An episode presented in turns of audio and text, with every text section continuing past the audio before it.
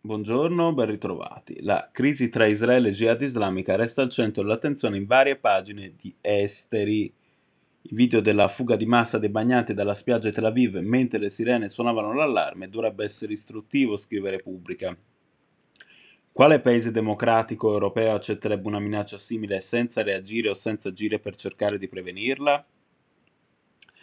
La Jihad islamica ha perduto e Gaza è più stravolta e depressa di prima, l'analisi del giornale, ma non se ne dispiace Hamas, l'apice del potere, che prepara il prossimo round dopo essersi astutamente astenuto da questo.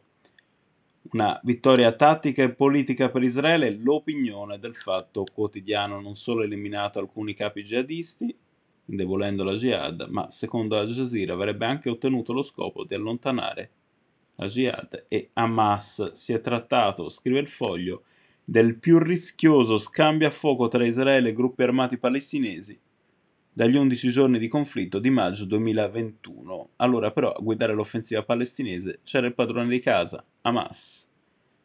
La stampa riporta come la vita stia gradualmente tornando alla normalità sia nella striscia che nel sud di Israele.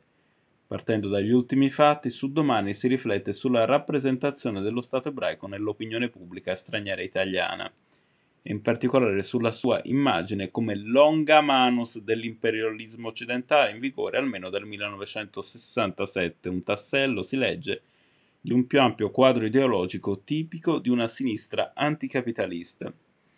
Avvenire riporta invece una lettera appello a cura di The Parent Circle Families Forum, un'organizzazione che raggruppa famiglie israeliane e palestinesi che hanno perso un parente stretto nel conflitto. Chi ricorderà i nomi dei nostri figli morti? Adesso basta violenza, il loro messaggio. Non si smentisce il manifesto che titola Israele fa strage di bambini. Poi, in colpa, i palestinesi